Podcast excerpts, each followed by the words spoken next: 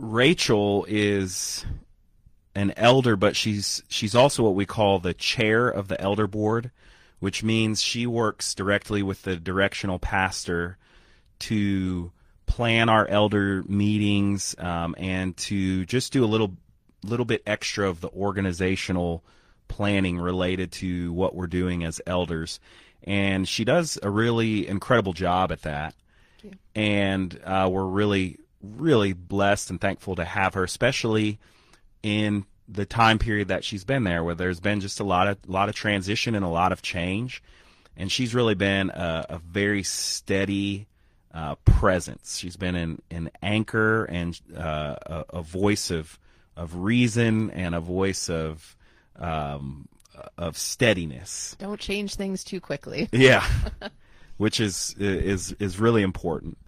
And so, you know, for myself, I I I've known Rachel. We were in parish together and things like that, and a previous, you know, community era of of Christ City, and our families know each other and and those types of things. But I didn't know a lot about what it was like for you growing up and I knew that that had to influence a lot the type of person that you are uh, today, uh, the distinct way that you see the world and you operate. And so maybe you could just start there and tell us a little bit about what growing up was like for you. Sure. Um, so my parents were very young parents. My very first home was uh, at Rolla College in Missouri because my dad was in college. Um, and so when I was very young, um, I just remember my parents being in school all the time. I mean, it seemed like they were in college. Um, as soon as my dad finished, my mom went to college, and um, we did not have a lot at all because my parents were so young. Um, we, you know, we had uh, help and assistance, and so um, I have some memories of that time of just, you know, when going out to McDonald's, that was that was the biggest treat. Was you know being able to go out for for fast food and. Um, and uh, I have a younger sister. She's three years younger than me. And I remember, uh, you know, being very little, and as many people who don't don't have a lot and they're very you know they're young just starting their their families and their careers. We moved around a whole lot. And so you know first my first home was married student housing in you know on a university but we also lived in a trailer. We lived in a very small apartment and then a you know a little bit bigger apartment and a duplex. And so um, and then i remember what it was like when my parents bought their first home and you know just my dad getting his first um, you know, real job uh, outside of college. You know, I was three years old, I think. Um, and so, yeah, I remember just what that was like, kind of uh, the move into being, you know, more middle class and just uh, what that was, yeah, what that was like for our family and, and the excitement of just, you know, getting you know, getting our first microwave. I remember things like that. Um, our first color TV and not just the tiny little black and white TV. Um, and so that was, you know, a lot of my childhood was just, yeah, not not having a lot, but having a family that was very connected, um, really close to um, my cousins. This was a time when we lived in St. Louis, and both sets of grandparents were there, and so just grew up really close to large extended family and that really especially when i was young um, that was that was our life. Um, grew up in a and i know we'll talk about this more in a little bit in a non-christian home. Um, my mom is an atheist and grew up in an atheist household. My dad um, grew up in a um, religious household, but is agnostic. And so when he left home, he left church because he just um, didn't couldn't uh, you know live the hypocrisy of going to something that he wasn't just sure of and didn't know if he could believe that. And so i grew up not going to church at all.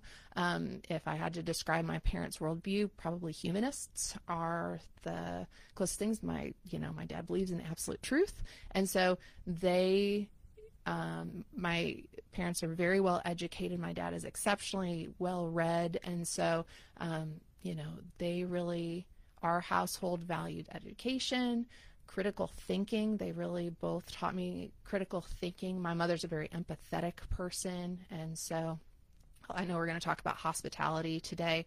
A lot of the structure of um, what I grew up with with hospitality comes from her, and you know, really both of my extended families. But she really brought it into our household and just making it very welcoming, really wanting to know how people are doing beyond the surface level things and really caring a lot about that and caring well for people.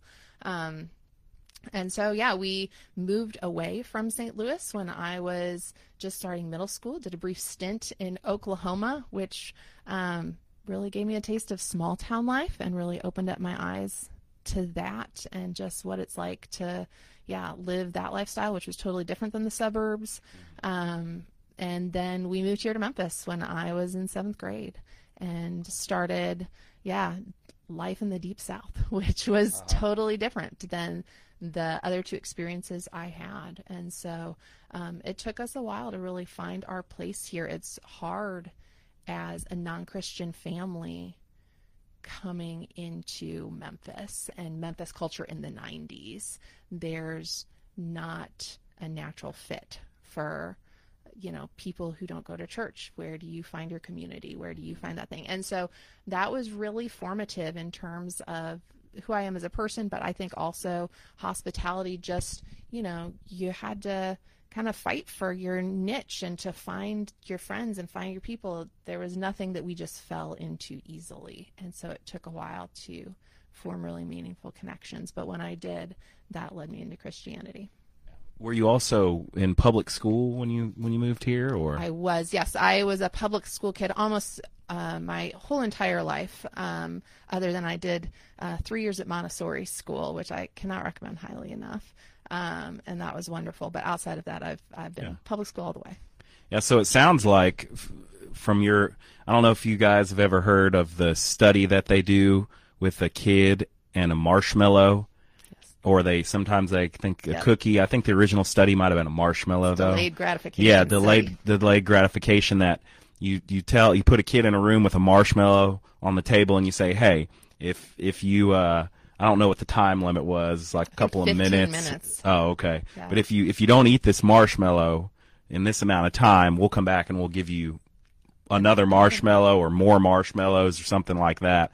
And they could predict by that study the like successfulness of the child, which yes. is it's that's pretty messed up because um, you know, it's like, well, maybe some interventions were in order or something, but it sounds like your childhood was about that. Like you got to have a sense of growing up of kind of delayed gratification with your parents in school. So you learned early on kind of how to play the long game. Yes. And see things. And that that's part of what that's part of today what makes you an elder, you know, somebody who uh, can operate with your family, your big family four children and Roy yep. and a, a, job balancing careers and being an elder is kind of that foundation that it sounds like you grew up in. That's a that's a big part of of what set that stage for you. It sounds like. Yeah, yeah, absolutely. Yeah. And I think my parents, their viewpoint on on yeah how how how to build towards the things you want is a core of who I am and a core of who they are and we are today.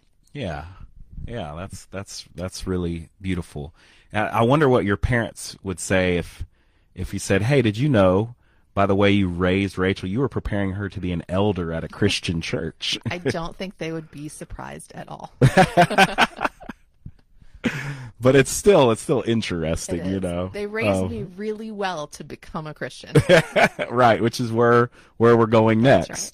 So let's talk about that. Tell us about how did how did you encounter Christianity? How did you encounter God?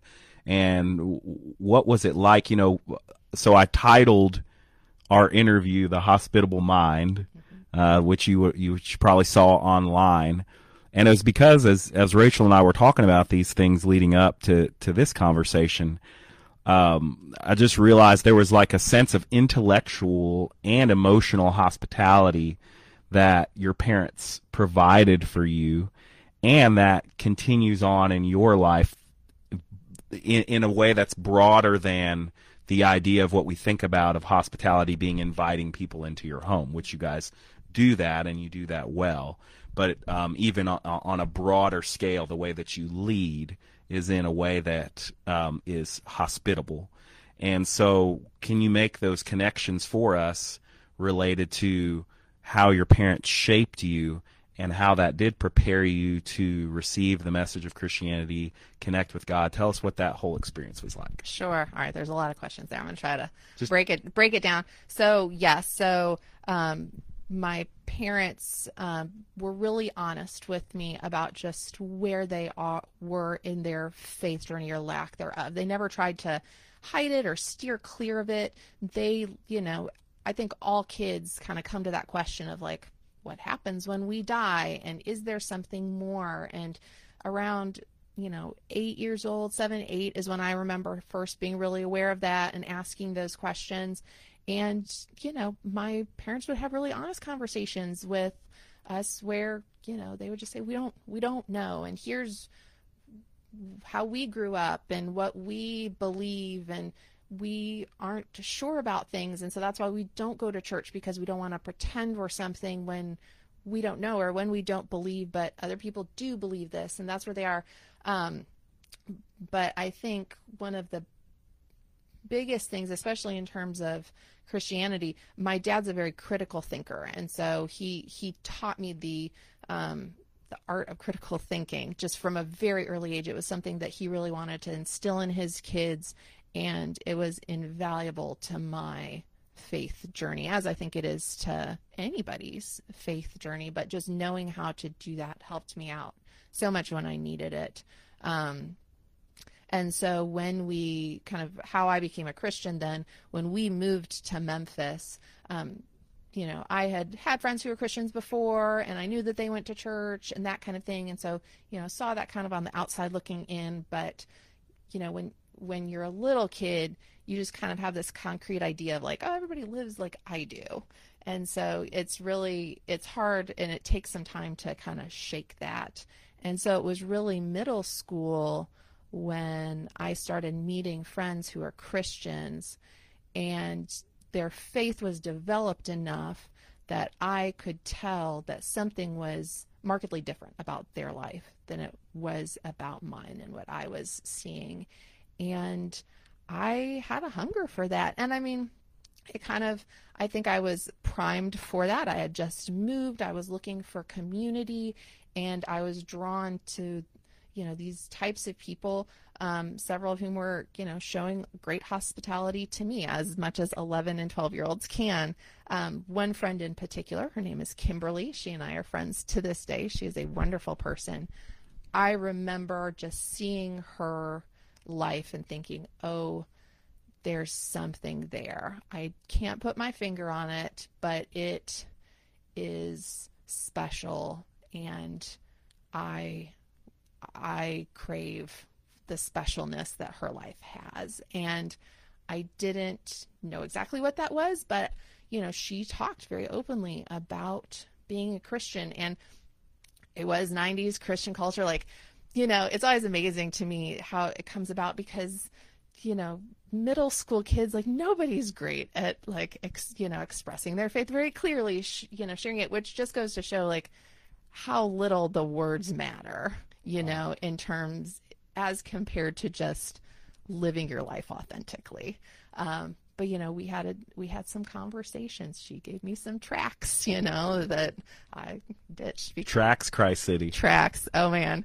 Um, so i mean it was it was certainly imperfect communication that showed something beautiful and profound and it made me deeply start questioning does god exist? And if god exists what does that mean for me? And so as you know, I'm a very deliberate person. I don't jump really full force into things. I kind of plod slowly towards them. And so I just started turning slowly towards this. I had other friends that were Christians, and I started paying a lot of attention to that. Um, and, you know, they would start inviting me to their churches. I would do that. It was very foreign to me. Um, I had really not spent time in church, and you know, church to church, it looks very different. Some of them were Methodist, some of them were Baptist, some of them were non-denominational. So part of it was just I started feeling like I was learning a foreign language that a lot of other people knew and I didn't. And I was just going to go sit in that space mimic the people around me and see what happened and see what what I experienced. And middle school is a great time to, to do something like that because all middle schoolers are trying to mimic the people around That's them. right. and- That's right. Yep, I was already doing it in every other stage of area of my life, so um, it was it was a good time to kind of step into this. And as I was moving into high school, but the most profound thing was a decision that was totally private, where I, you know, I got to a point where I was like, I just don't know. I don't know if God exists. And so I think I have to start talking to God. I have to start praying and see what happens. And I didn't know how, you know, I didn't know how to pray. We hadn't prayed as family. The prayers that I heard at church had a lot of lang- like language and loftiness that didn't feel comfortable. I, I didn't know how to mimic that well and it didn't feel genuine. And so I just started having conversations with God and that was the profound change for me because God responded. And that was the cornerstone of the start of my faith. Is when I figured out how to pray and I felt that presence and that change. I was like, oh, aha. And from that, everything else flowed and I decided to, you know, go with my friends until I found the church that felt the most comfortable for me, largely because of the people who were there that I already knew and who felt familiar. They had already created a space that was hospitable. And even though a lot of the church still felt unfamiliar and I didn't have any idea about different denominations or anything like that, there's enough of just a core of people who cared about me who really wanted to engage in my life and who wanted to help bring me in to the house of God. Yeah, that's really beautiful, Rachel, and it's it, it is really amazing to think about your dad preparing you with these scientific methods and you saying, "Okay, I see something different in this person, so now I'm going to start applying my scientific log- logic to see what it is." Yeah. And then you got to the point where like you kind of ran out of things to observe Right.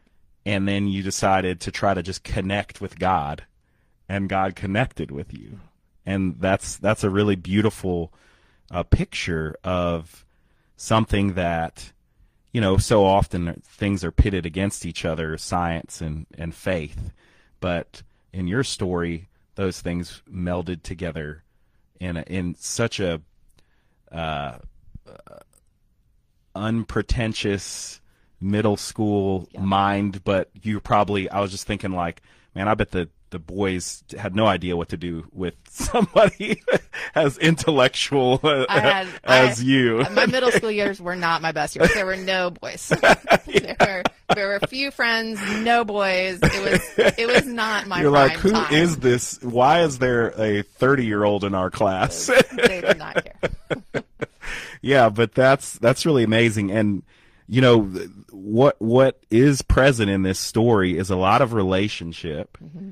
And um, just kind of an act of faith and critical thinking, and so when I think about that, you know, how do you think that influences your leadership today?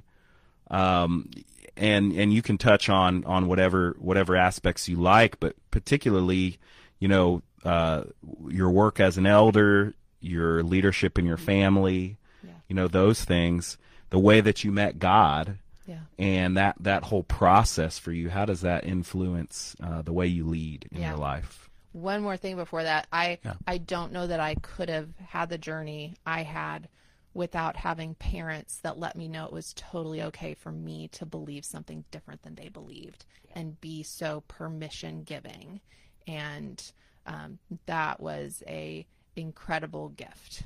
Yeah, yeah, for sure, and uh, and the amount of um, honesty your parents and and the un, unknown. I mean, really, it's it's an act of faith. Yeah. You know that your that your uh, atheist mother was engaging in, and and that that brings me back to that scripture that we read where Jesus asked the disciples. He said, "Hey, who who are people saying that I am?" And he lets them answer, and then he doesn't cor- correct them or say, "Look, here's who I really am," and start lecturing. Say, "You better believe this, and you better believe it in your hearts of hearts." He asks another question, "But who do you say that I am?" And uh, in that way, you know, um, your parents were were acting like Jesus. You know, there's asking questions and saying, "Well, here's what different people say, but who do you, what do you think?" And that allowed you to encounter a living God. So, um, so back to the question: Yeah. How does how does that uh, story of, of your encounter with God and, and Jesus and Christianity how does that affect your leadership today? I think it makes me very aware of anybody who came to Christ or is coming to Christ or just checking out anything or has left Christ just because of a non traditional story. And anybody who doesn't fit just I think the the path of like growing up in the church, you know, raised in the church to adulthood, now in the church as a Christian, it it makes me very aware of anybody who who deviates from that at all, which most people I think at some point in their life do. And so it makes me, you know, I don't see those deviations as like crises or, you know, off the path or anything like that. It to me seems like a really natural progression. And so um yeah, I am I am very aware of the fact that um you know a lot of faith isn't isn't an anchor it's not an anchor where you just plant your flag in one place and it's you know you're there um, it really is you changing and growing as your relationship with god develops and so that's how i see other people and so you know for me faith is very relational the center is this you know this relationship uh, with God, with Jesus, uh, with the Holy Spirit, and so I think I look for that first in other people. Where you know I don't I don't really care what church they went to. I don't care at all like what denomination they grew up as. I look for okay, where are people's relationships? How does that how is that now? Um, where are they struggling with that? How's that communication going? How are they connecting with other people? Um, and I think it also just gives me, I I look with a pretty broad lens. You know, I uh, I try to just you know, there's a lot of there's a lot of different kind of people at our church, and I I want them all there, and I want all uh, so even broader and wider and more because my experience coming to faith and my interaction with God just shows we got a lot of room. We got a lot of room for a lot of people, and I want them all. So, yeah. Yeah, that's that's so beautiful. Hey, do you guys see why Rachel is an elder at our church? I mean, it's it's just she fits perfectly. This is not the compliment I'm about to give is not one that traditionally would be a, a compliment for uh, that a woman would like, but you have broad shoulders. you you you can carry a lot. And um and we're so fortunate to have somebody with that mindset because and and those experiences and I think that really does that that is uh, the heart of that that hospitality that you provide, um, and that your your leadership and your care of the other elders and of our congregation that that's so important. And you know that was that was my next question, but I think you you that answer really uh, really included that that what does hospitality mean to you? um, like how do you treat people um, and you, you answered that a lot but if there's if there's anything else you want to add to that question of what does hospitality mean to you Yeah. I think for for me and I really, you know, I I got this a lot from my parents growing up in the house I did and then my experience with God. You know, hospitality is really easy to create. You create a space in your home where other people feel like they can be at home as well. And that just means, you know, having a space that's imperfect and letting other people see those imperfections, But you just you offer them a place to sit, you offer them a drink, and then you just you invite, and you know you just put the put the invitation out there, and you kind of put all of your own e- ego and perfectionism. Like uh, there's just hospitality doesn't need any of that. Hospitality really just is somebody's ability to feel like your home is in a is feels you know homey to them as well and then they they are invited to be there and and i think when you have that perspective that you do that that you you're able to give yourself permission to create that space for for other people and so if if if anybody wants to learn about hospitality yes. um you know rachel is a, is a really good uh, resource. Maybe it looks a little different right now, right um, but uh, eventually we'll we'll have more opportunities to have each other in our in our homes again. Um, and, and I, I think there's a lot of ways to create hospitality, even in COVID. And I think that's one of the beautiful things about a challenging time is it makes you get creative and and bring things in that um, yeah that that work really well but you might you might not go to it first yeah and, and that that's a perfect um, segue into this next question. Uh, what do you what do you see as an opportunity for our church right now related to hospitality or or anything else? Um, so right now, and then maybe over the next few years, what what does that look like in your mind? Those kind of opportunities. Yeah, I mean, I think right now is a liminal time. We're seeing church just as a whole change to respond to this pandemic it's not going to go away anytime soon. I think we're going to be in this for a while. And so, uh, one of the things that I love about Christ City, um, we are intimate enough to to know each other well, and for new people to kind of be brought brought into um, into the circle um, pretty easily. And so, uh, I like how nimble we are, how we can try new things, and um, you know, we've got a lot of creative people at Christ City and people who are just, you know, able to. I, I think this is one of the benefits of our youthfulness that, you know, we can creatively problem solve in ways that um, have never been tried before, which I think is how church is going to be successful in this next season. Um, I know it's been a time of transition. I think it's going to continue to be a time of transition, but I kind of think that's one of the I don't know, just just the core things about Christ City. Since we are a young church, I see us always in a period of transition. I mean, when you have a lot of young people, you have people getting married and transitioning to having babies and new jobs and moving here and moving away. And so, I think that's a fundamental part of our congregation is just the willingness to be in a in a state of flow and I know for someone like me that can create a lot of just dissonance. I want to be able to just be like, let's not change. But I am getting better and better. And I think our church is, is uniquely well suited for just being okay existing in times of, of transition. And I think, um, I think you guys and, and we all uh, are, are set up to, to really thrive in that. Um, and I'm excited to see all the all the new ways that we can connect together over this next year especially. And then i think that we're we like many other churches this is a time of intense learning right now. Try a lot of new things. And i think that's going to benefit us years in the future.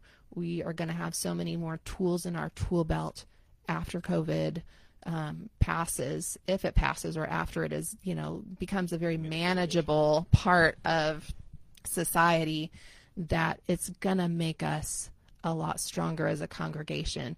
I see this as a time now where, you know, people are choosing relationships. You can't just see everybody casually anymore. You choose your relationships to really invest in, and it gives me great joy to see people at Christ City choosing those relationships at Christ City and really investing well in them. Yeah, thank you uh, for that, Rachel. And um, yeah, I think there. I agree with you. There's a lot of opportunities there, and we are in, in a liminal state, and that's you know it's not a very common word, but just mm-hmm.